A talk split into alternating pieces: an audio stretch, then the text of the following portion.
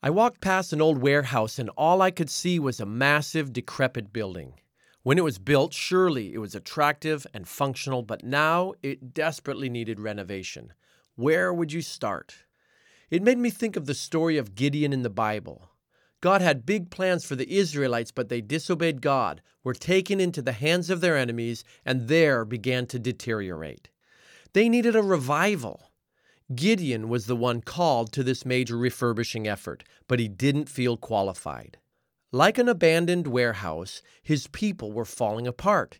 And while Gideon heard the call, he questioned God multiple times before he forged ahead.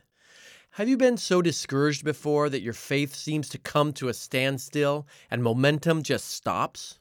The threat is real, and we can easily abandon the call of God on our lives. And that's why Paul wrote to Timothy For this reason, I remind you to fan into flame the gift of God. For the Spirit God gave us does not make us timid, but gives us power, love, and self discipline. So do not be ashamed of the testimony of our Lord God. Let's do it. Let's allow the Word of God to renew and revive our spirits. Gideon doubted at first, but by faith went on to rescue his people. And this testimony can also be ours as we reach our world. This is Andrew Palau.